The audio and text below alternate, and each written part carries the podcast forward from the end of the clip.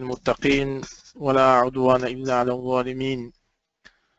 وصلاة وسلاما أتمان الأكملان على سيد المرسلين وعلى آله الطيبين الطاهرين وعلى صحابته البررة الميامين. أما بعد اللهم صل وسلم وبارك عليه وعلى آله وأصحابه. Donc, euh, nous continuons, Inch'Allah Ta'ala, sur l'introduction.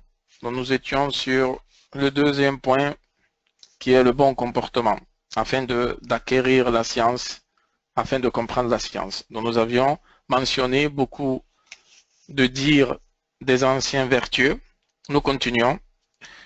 Donc, l'imam Malik, rahimahullah, racontant sa propre histoire, a dit Ma mère me mettait un turban et me disait Va chez Rabia et apprends de son comportement avant de prendre de sa science. كانت أمي تعممني وتقول لي اذهب إلى ربيعة فتعلم من أدبه قبل علمه. Donc cette euh, histoire elle est mentionnée dans Tartib al-Madarik du grand savant Al-Qadhi Ayaz rahimahullah qui est décédé en 544 de l'Égypte. C'était un grand savant euh, au Maghrib, Maghrib al-Aqsa, ce qui est aujourd'hui le Maroc. Donc il a un grand livre sur euh, Imam Malik et les élèves d'Imam Malik, ainsi de suite, qu'on appelle Tartib al-Madarik. Donc cette histoire, elle est dans ce livre-là. Ensuite, Abu al-Nadr al-Faqih, rahimahullah, a dit, j'ai entendu al-Bawshanji dire Man arada al-ilma wal-fiqha bi adabin faqad iqtahama أن يكذب على الله تعالى ورسوله Celui qui veut la science et sa compréhension sans comportement se destine à mentir sur Allah subhanahu wa ta'ala et son prophète. Donc, euh, réfléchissons un peu, méditons un peu sur cette parole. Et Al-Bauchandi ou Bauchanji, c'est un nom qui est non arabe, donc euh, la prononciation euh, peut être différente, qui est décédé en 291 de l'Égypte. Donc vous voyez euh, que c'est quelqu'un dont le siècle est proche des siècles des, des suiveurs des compagnons et de par là des compagnons. Donc c'est une parole à prendre avec beaucoup d'importance. Donc, man arad al-ilma wal-fiqha bi ghayri adabin faqad an Allah wa rasulihi. Donc, celui qui veut la science et la compréhension, parce que le fiqh, c'est la compréhension. Celui qui veut la science et sa compréhension comportement. Il veut avoir la science, mais il ne fait pas attention au comportement. Donc, il se destine à mentir sur Allah Azza wa et sur le messager d'Allah, Muhammad. Donc, imaginez-vous Comment, combien de fois c'est dangereux. Ensuite, l'imam Ibn Qayyim, rahimahullah, qui est décédé en 751 de l'Égypte, a dit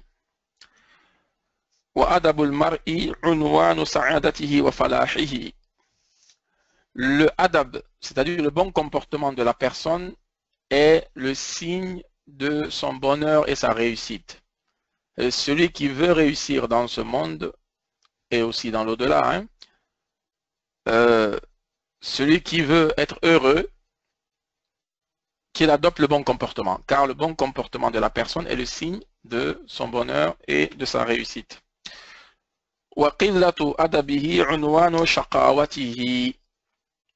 Et le mauvais comportement est le signe de son malheur et de sa stagnation. Donc, euh, celui qui malheureusement suit euh, le chemin du malheur euh, et stagner dans les choses, ne pas avancer, c'est à cause du mauvais comportement. La cause, c'est le mauvais comportement. Ensuite, il continue en disant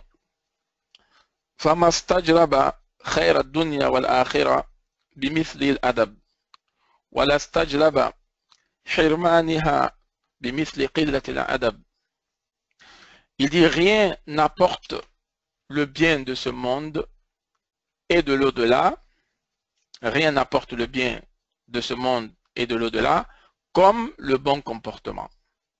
Et rien n'apporte la privation dans ce monde et dans l'au-delà que le mauvais comportement. Donc, le bien de ce monde et de l'au-delà est attiré par le bon comportement. La privation dans ce monde et dans l'au-delà est attirée par le mauvais comportement. Dans cette parole de Ibn Qayyim, on la retrouve dans son livre Madarij salikin le volume 2, la page 407. Donc cette parole-là, elle conclut bien le fait qu'il est important pour celui déjà qui est musulman et à, plus forte raison celui qui veut emprunter le chemin de la science, de l'apprentissage, l'importance pour lui d'avoir un bon comportement. Troisième et dernier conseil, l'acquisition du savoir auprès des gens de science. Donc celui qui veut apprendre la science religieuse, le savoir religieux, l'islam, donc comme nous avons mentionné la dernière, fois, premièrement la sincérité, le ikhlas, la sincérité de l'intention. Deuxièmement, le bon comportement, le adab, les bonnes mœurs et tout ça. Et maintenant, troisième point important, l'acquisition de ce savoir-là auprès des gens de la science. L'imam As-Sakhawi, rahimahullah, qui est décédé en 902 de l'Égypte, c'était un élève de, du grand Hafiz Ibn Hajar al-Asqalani, celui qui a fait le commentaire de Sahih al-Bukhari, qui est bien connu, Ibn Hajar al-Asqalani, un de ses fervents élèves était ce dernier-là, Imam rahimahullah, qui est décédé en 902 de l'Égypte. Donc Imam As-Sakhawi, rahimahullah, dit celui qui s'engage dans le monde de la science et du savoir seul en sortira seul. Celui qui pénètre dans la science seul en sortira seul en d'autres termes. Et cette parole-là se trouve dans son livre Al-Jawahir wa Durar, volume 1, page 58 c'est-à-dire celui qui pénètre dans le domaine de la science religieuse sans un cheikh qui, lui enseigne, en sortira sans connaissance. Bon, j'ai écrit sans sans connaissance, c'est une erreur de frappe. Donc, en sortira sans connaissance. Et ça, c'est une parole que les savants le répètent aux élèves, aux étudiants. Celui qui pénètre dans le monde de la science, celui qui s'engage dans le monde du savoir, seul, c'est-à-dire il n'a pas de professeur, il, n'a pas de cheikh, un professeur, un enseignant, un maître qui l'enseigne, seul, c'est-à-dire sans science. Malheureusement, c'est le cas de beaucoup euh, aujourd'hui. Parce que euh, les ulama disent en d'autres termes, le savoir religieux, le ilm de din, le ilm de, la religion musulmane, la science, c'est un océan qui n'a pas de rive. Un océan qui n'a pas de rive. Tellement c'est immense, tellement c'est vaste. Donc imaginez-vous plonger dans un océan sans rive et vous n'avez pas de maître, vous n'avez pas de professeur, vous n'avez personne. Donc imaginez-vous ce qui, adviendra de vous. Donc cette parole, même si c'est celle-là que vous, retenez aujourd'hui pour le cours, elle est vraiment suffisante.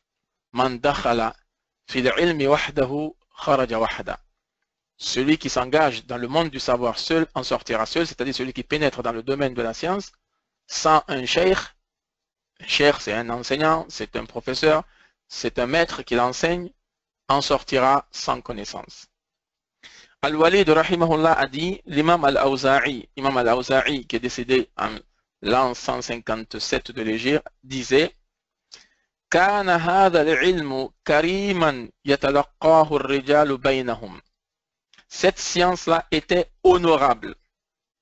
Les hommes se le transmettaient ou se la transmettaient oralement. Oralement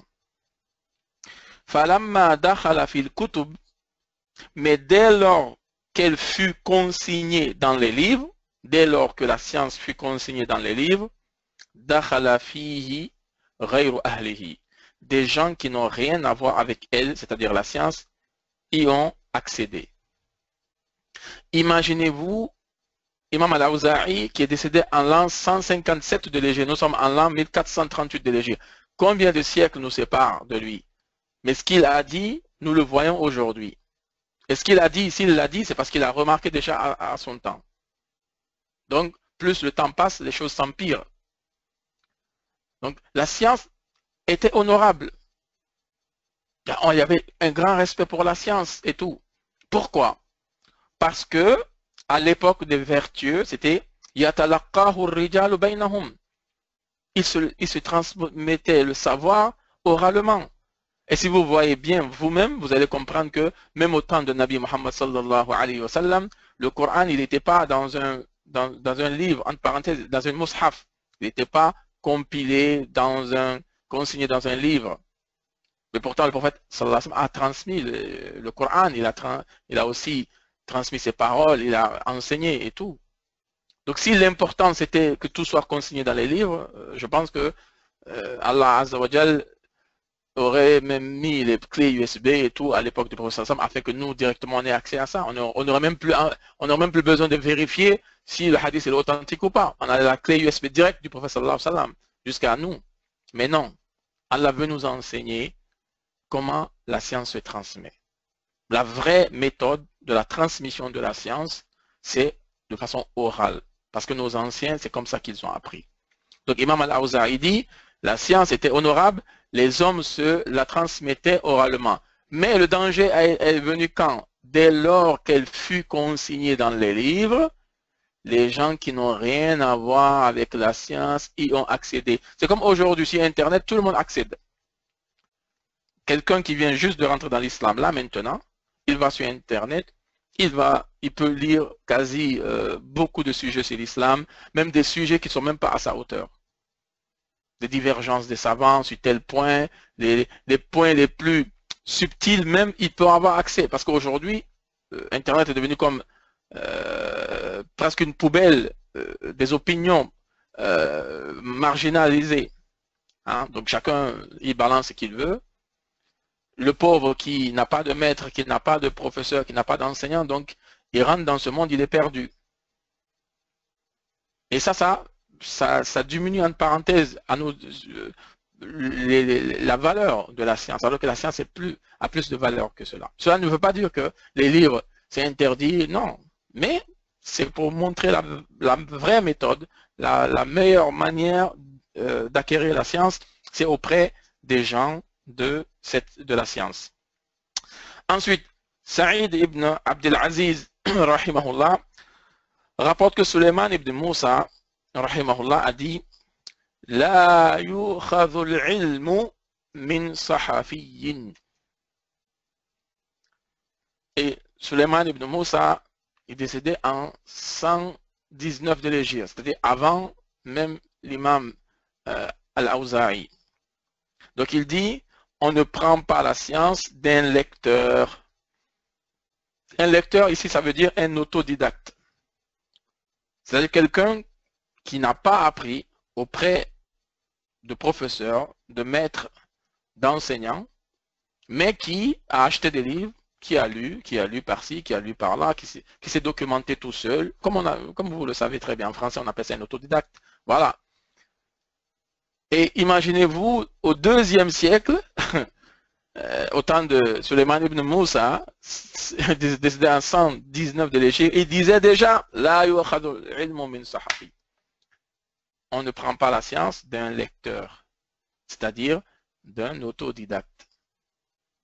Et si vous voulez trouver cette parole-là, vous n'avez qu'à regarder dans le livre At-Tamhid de Ibn Abdel Bar al-Maliki, Ibn Abdel Bar qui est décédé en 463 de l'Égypte, dans le premier volume de At-Tamhid, à la page 39, selon les éditions, les pages peuvent peut-être changer, vous trouverez cette parole-là noir sur blanc.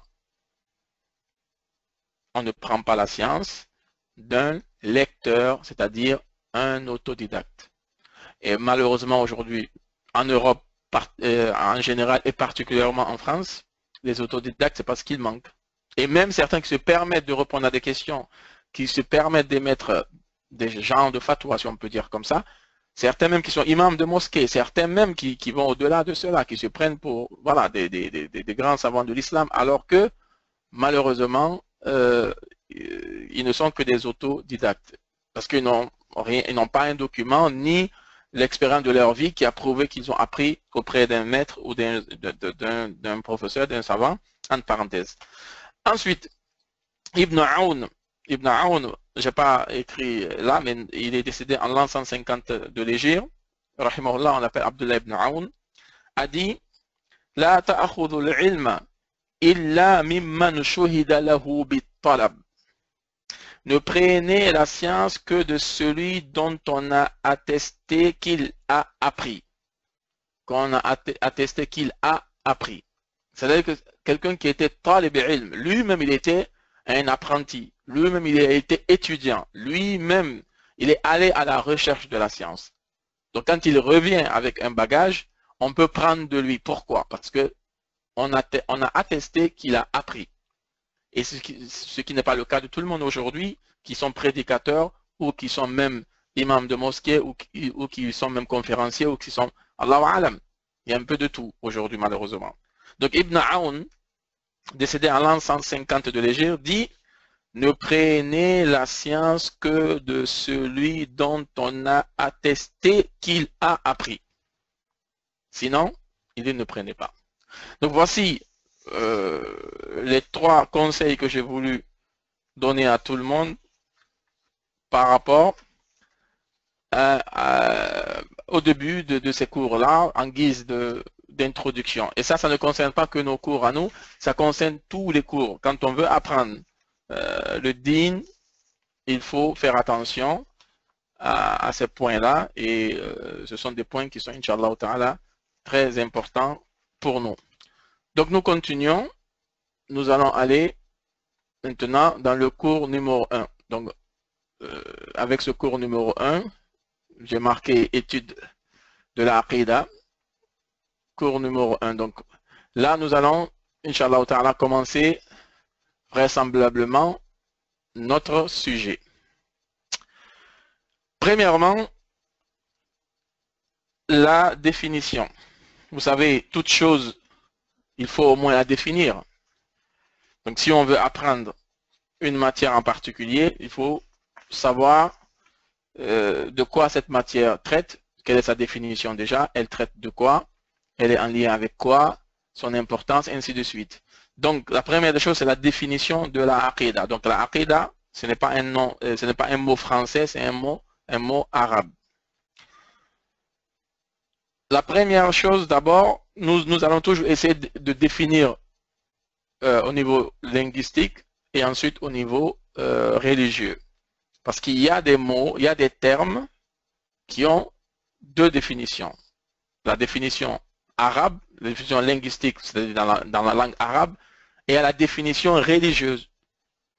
Souvent, la définition linguistique est très globale et la définition religieuse est particulière. Donc, quand on dit aqidah, en arabe, aqidah, ça vient de aqd. Ça, j'ai marqué là en arabe, min al-aqd. Et aqd, c'est arrabtu wa shaddu. C'est le fait de nouer, d'attacher quelque chose, consolider quelque chose, serrer avec force. Donc, le terme aqidah vient de aqd, aqd qui veut dire nouer, attacher quelque chose, consolider cette chose-là, serrer avec force. Et pour comprendre cette définition linguistique, nous allons regarder dans le Coran, Surat al-Taha, Surat 20, verset 27. Allah Azza nous raconte l'histoire de Moussa alayhi salam. Moussa dit, Wahlul uqdatan min lisani. Moussa salam parle à Allah, il fait dua, il invoque Allah, wahlul uqdatan min lisani. Ça veut dire, dénoue et oh Allah, dénoue un nœud à ma langue, c'est-à-dire délie ma langue. Yafqahu qawli, le verset continue, afin qu'il comprenne mes paroles. Donc vous voyez ici, dans ce verset-là, le mot uqda a été utilisé. Wahlul uqdatan min lisani. Donc ce qui nous intéresse dans ce verset-là, c'est le mot uqda, d'où provient aqidah. Et Moussa parle de nœud. Il demande à Allah de, dénouer un nœud en sa langue. Après, si vous regardez dans les livres de tafsir, ce n'est pas, euh, disons, notre sujet aujourd'hui. Donc, c'est raconté dans le tafsir de Ibn Kathir, dans le tafsir de, de euh, Imam Al-Baghawi et euh, beaucoup d'autres mufassirin, que quand il était petit, bon, il avait pris une braise de feu, ainsi de suite, un morceau comme ça, qu'il avait mis sur, sur sa langue, et il en a souffert, et ça affectait euh, sa parole. Donc il, n'arrivait plus à parler distinctement. Ça, c'est ce qui est marqué euh, dans les livres de tafsir. Donc d'où euh, ici, il demanda à Allah Azzawajal de dénouer ce nœud-là, afin que les gens puissent comprendre ces paroles. Mais ce qui nous intéresse, c'est le mot nœud, qui vient confirmer la définition linguistique de aqidah, qui est le fait de nouer, d'attacher quelque chose, de consolider la chose, de serrer cette chose-là avec force. Donc, en d'autres termes, au niveau linguistique, on peut dire al-aqidah al-mu'taqad allati yu'qadu alayha al-qalbu aqdan jaziman muhkaman c'est le jugement par rapport à celui qui en est convaincu. Tu es convaincu de quelque chose et n'a pas le droit d'en douter. Comme lorsque vous nouez quelque chose avec force, vous attachez quelque chose avec force. Donc, euh, il, n'y a pas, en parenthèse, euh, euh, de doute là-dessus. C'est bien serré, c'est voilà. Donc vous partez le cœur tranquille parce que vous savez que vous avez bien attaché la chose. Donc c'est la même chose. La aqidah ici, au sens linguistique, c'est que vous en êtes convaincu par rapport à ce jugement-là, un jugement par rapport à une chose, vous êtes convaincu et vous n'avez même pas droit d'en douter. Maintenant, la définition, euh, bon, euh, avant d'arriver à la définition religieuse, il faut savoir que la aqidah, se réfère aux croyances sans les actes. La ne parle pas des, actes. Mais vous verrez dans le Aqidah Tahawiyya, il a parlé de certains actes, par exemple la prière derrière un dirigeant, il a parlé de euh, le masah, faire le masah, essuyer sur ses khoufein, les gens de, de, bottines euh, en, cuir là. Il parle de ça, ça fait partie des actes, mais il en a parlé dans l'Aqidah. Arrivé à ce module-là, on expliquera pourquoi il a, mis quelques actes dans la croyance. Sinon, en général, la ne traite que de croyance, ne traite pas d'autre chose. Donc, les aspects du din de notre religion qu'un homme croit fortement en son cœur. C'est ça, en d'autres termes, ou en termes plus simples, la Aqidah au niveau linguistique. Les aspects de la religion qu'un homme croit fortement en son cœur. Il le noue, il l'attache, il le serre avec force dans son cœur. La définition religieuse.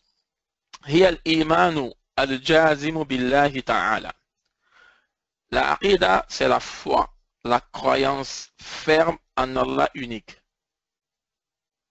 Vous voyez, la, définition linguistique est liée à la définition religieuse, même si elle est plus global, disons la, définition linguistique. Parce que le mot nouer vient, ferme, aussi ça, ça va dans le sens de nouer, consolider, serrer, tout ça, ça vient. Donc c'est la foi, la croyance ferme en Allah unique, wa wa wa rusulihi, wa. Aux anges, la foi ferme aux anges, aux livres révélés, aux messagers, au jour dernier, au destin, c'est-à-dire le décret divin, bon comme mauvais,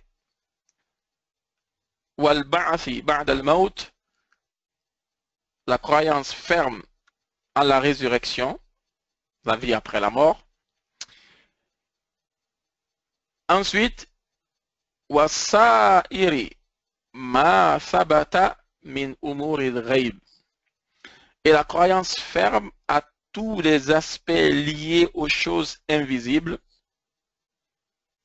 وَأَخْبَارِهِ وَأُصُولِ الدِّينِ et à d'autres points liés au fondement de la religion puisés parmi les sources fiables et authentiques. Donc, je répète, la aqidah, sa définition religieuse, c'est la foi, la croyance ferme en Allah unique, aux anges, aux livres, aux messagers, au jour dernier, au destin, bon comme mauvais, à la résurrection et à tous les aspects liés aux choses invisibles. Tout ce que nous ne voyons pas, mais qui sont puisés de sources fiables. Les châtiments de la tombe, les délices dans la tombe, nous ne voyons pas. Mais nous euh, y croyons. Le paradis, l'enfer, euh, plein de choses comme ça, qui sont liées aux choses invisibles. Et d'autres points liés au fondement de la religion. Il n'y a pas que l'invisible, il y a d'autres points aussi euh, liés au fondement de la religion, mais puisés parmi les sources fiables et authentiques. Donc la aqidah doit être puisée des sources fiables et authentiques. Car ici on parle de croyance. Donc la croyance a plus d'importance que la pratique, que, en parenthèse, les actes de tous les jours, les actes rituels. Donc les sources euh, dans lesquelles nous puisons la croyance ou les croyances doivent être des sources fiables et authentiques. Donc après la définition religieuse de la nous allons voir les autres appellations de la parce que la a d'autres, on peut dire synonymes, d'autres appellations. Parmi elles, Al-Iman. La s'appelle aussi Al-Iman. At-Tawhid. Même si le Tawhid, c'est le point le plus important de la Aqidah. Le Tawhid fait partie de la Aqidah. Tout le Tawhid, ce n'est pas Aqidah, mais la base de la Aqidah, c'est le Tawhid. Il ne faut pas confondre les deux. Le Tawhid, c'est un élément de la Aqidah. Donc, ça fait partie de la Aqidah. Parce que la Aqidah est plus large que seulement le Tawhid. Mais on appelle aussi la Aqidah Tawhid. As-Sunnah, on l'appelle aussi Sunnah. On l'appelle aussi As-Shari'a. Usul din les fondements de la religion. La s'appelle aussi Usul din Ça s'appelle aussi Al-Fiqh al-Akbar, le grand fiqh. C'est la grande jurisprudence, la grande compréhension de l'islam. Donc le petit fiqh, sera les ablutions, la prière et tout. Et fiqhul akbar, plus grand fiqh, aussi, c'est la aqidah. Kalam. Donc, certains appellent ça la science de la parole. Mais ça, on en viendra sur ce point-là, parce que tous les savants ne sont pas unanimes sur ce point en disant que la aqidah c'est ilmul kalam ou pas. Mais euh, on va expliquer, Inch'Allah ta'ala. Donc, quelles sont les preuves que la aqidah s'appelle aussi iman? C'est simple.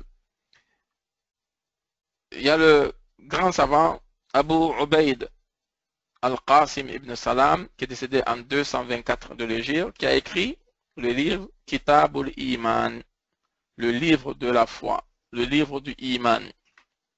Kitabul Iman.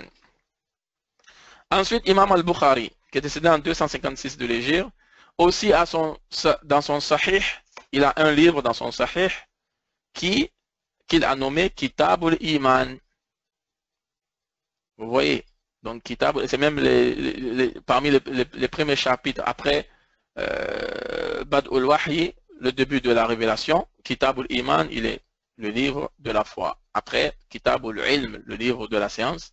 Et ensuite, la, euh, Kitab salah tout ce qui parle de la prière et tout ça. Donc Kitab iman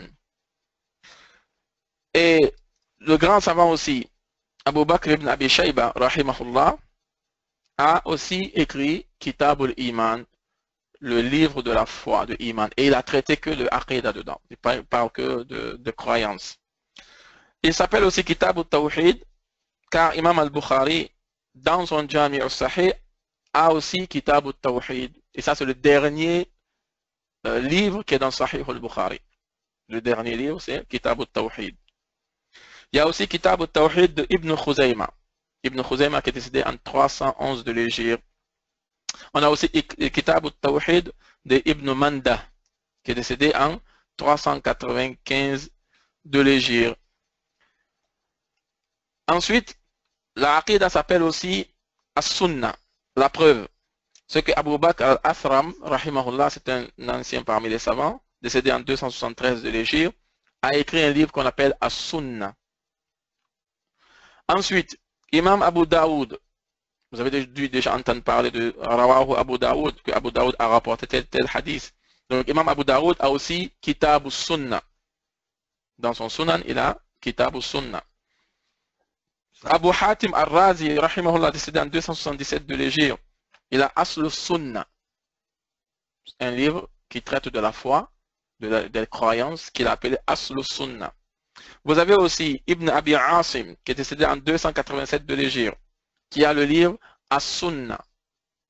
Vous avez aussi As-Sunnah d'Abdullah ibn Ahmed ibn Hanbal, le fils du grand imam Ahmed ibn Hanbal, le grand imam, le quatrième imam euh, de, la quatrième école des, sunnites, de Ahl Sunnah wa Jama'a, qui s'appelle Imam Ahmed ibn Hanbal.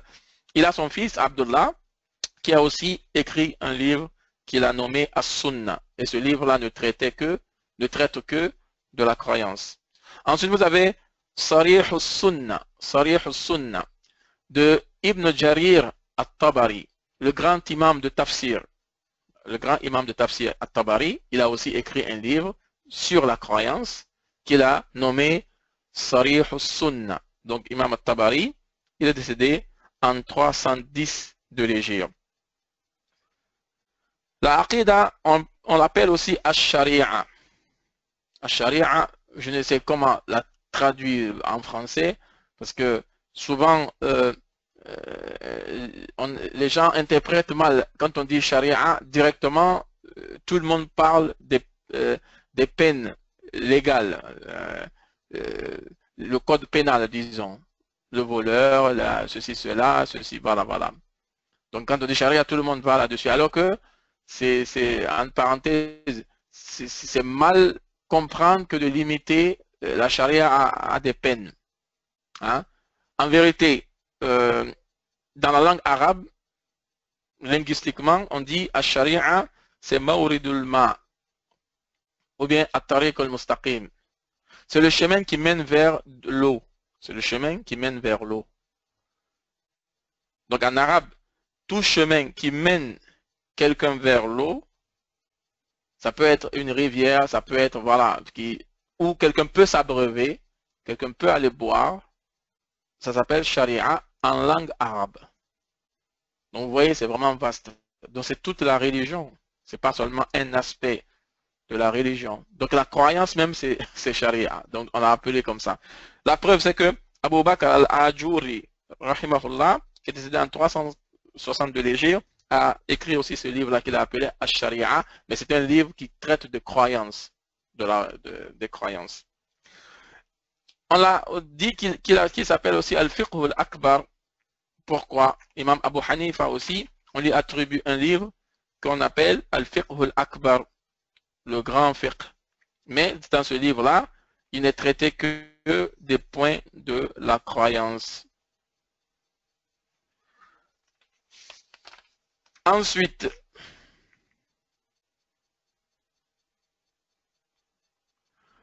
bon, ilm kalam les paroles spéculatives, c'est euh, certains acceptent d'appeler, j'ai pas noté ici hein, un livre où ils ont marqué ilm kalam et tout ça, tout ça. Euh, je me contente seulement d'expliquer. Pourquoi certains l'ont nommé ilm kalam? Car les gens avaient divergé sur euh, la parole d'Allah, le Coran. C'est la parole créée, incréée, donc avec les sectes qui avaient euh, les Mu'tazilites, euh, et ainsi de suite. Donc, il y a eu tellement de divergences là-dessus que cette science a été nommée à cette époque-là, Ilmul Kalam, à cause de la divergence que les différents savants de différents sectes ont eu par rapport à la parole d'Allah. Donc ça, c'est une raison de, que certains l'ont nommé Ilmul Kalam. Bref.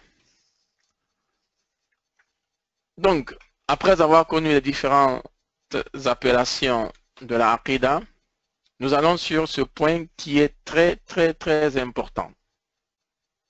C'est la science de la Aqidah et le commun des musulmans. Sans faire de la publicité, je pense que c'est un sujet que beaucoup parmi vous n'ont jamais entendu. Parce que les gens, ils font pas très attention à cela. Donc moi, j'ai voulu, dans le premier cours là, introduire cela. Quelle relation le commun des musulmans doit avoir avec la science de la Aqidah Qu'est-ce que je veux dire par le commun des musulmans? Il y a d'un côté les savants, les doctes dans l'islam, et à part eux, tout le reste, ce sont le commun des musulmans. Donc, même celui qui a étudié euh, un certain nombre d'années, mais qui n'est pas vraiment arrivé à un grand niveau où il peut comprendre vraiment tout seul, correctement, sans euh, s'égarer, il fera partie aussi de awam, c'est-à-dire de commun des musulmans. Donc, quasi, euh, sans exagération, je peux dire 90% des musulmans, sauf si je me trompe, font partie des awam, c'est-à-dire des communs des musulmans. Ceux qui détiennent vraiment la science sont très peu dans euh, la communauté musulmane. Donc maintenant, ceux qui ne sont pas savants, au vrai sens du terme, quelle relation, quel comportement doivent-ils avoir par rapport à la science de la Aqidah? C'est ce sujet-là que nous traitons ici. Pour commencer, j'ai mentionné la parole de Ibn al-Jawzi, rahimahullah. Il y a deux, il y a Ibn al-Qayyim al-Jawziya et il y a Ibn al-Jawzi, Abu al-Faraj Ibn al-Jawzi. Souvent, les gens, ils confondent c'est pour cela, c'est bien de bien prononcer Ibn al-Jawzi et Ibn al-Qayyim al-Jawziyya. Donc, il faut savoir que déjà, un, Ibn al-Jawzi, entre lui et Ibn al-Qayyim, il y a à peu près deux siècles qui séparent ces deux personnalités-là. Car Ibn al-Jawzi Abul Faraj, lui, il est décédé en 597 de l'Égypte. Et Ibn Qayyim al-Jawziya en 751 de l'Égypte. Donc vous voyez, 597 et 751. Mais euh, qu'est-ce qu'il est lit Ce qu'il est lit, c'est une madrasa, une école musulmane qui s'appelait Madrasatul Jawziya. Et cette école-là, elle était au temps de Ibn al-Jawzi, le premier, Ibn al-Jawzi. C'était eux qui avaient, euh, si je ne me trompe, son père ou des gens de sa famille qui avaient fondé cette école-là. Et deux siècles plus tard, Ibn al-Qayyim, son père, a été directeur de cette école, Madrasatul Jawziya. C'est pour cela on le nomme Ibn al-Qayyim. Al-Qayyim, ça veut dire directeur. Donc Ibn al-Qayyim al-Jawziyya, le fils du directeur de l'école qui s'appelle Al-Jawziyya. D'où le lien entre les deux. Donc je vous ai dit que pourquoi j'insiste un peu à, faire le distinguo, parce que beaucoup se trompent. Quand ils entendent Ibn al-Jawzi, ils pensent à Ibn al-Qayyim al-Jawziyya. Ou bien quand ils disent Ibn al-Qayyim al-Jawzi, ils pensent que c'est Ibn al-Jawzi et souvent ils mélangent alors qu'ils n'ont vraiment pas vécu dans le même siècle.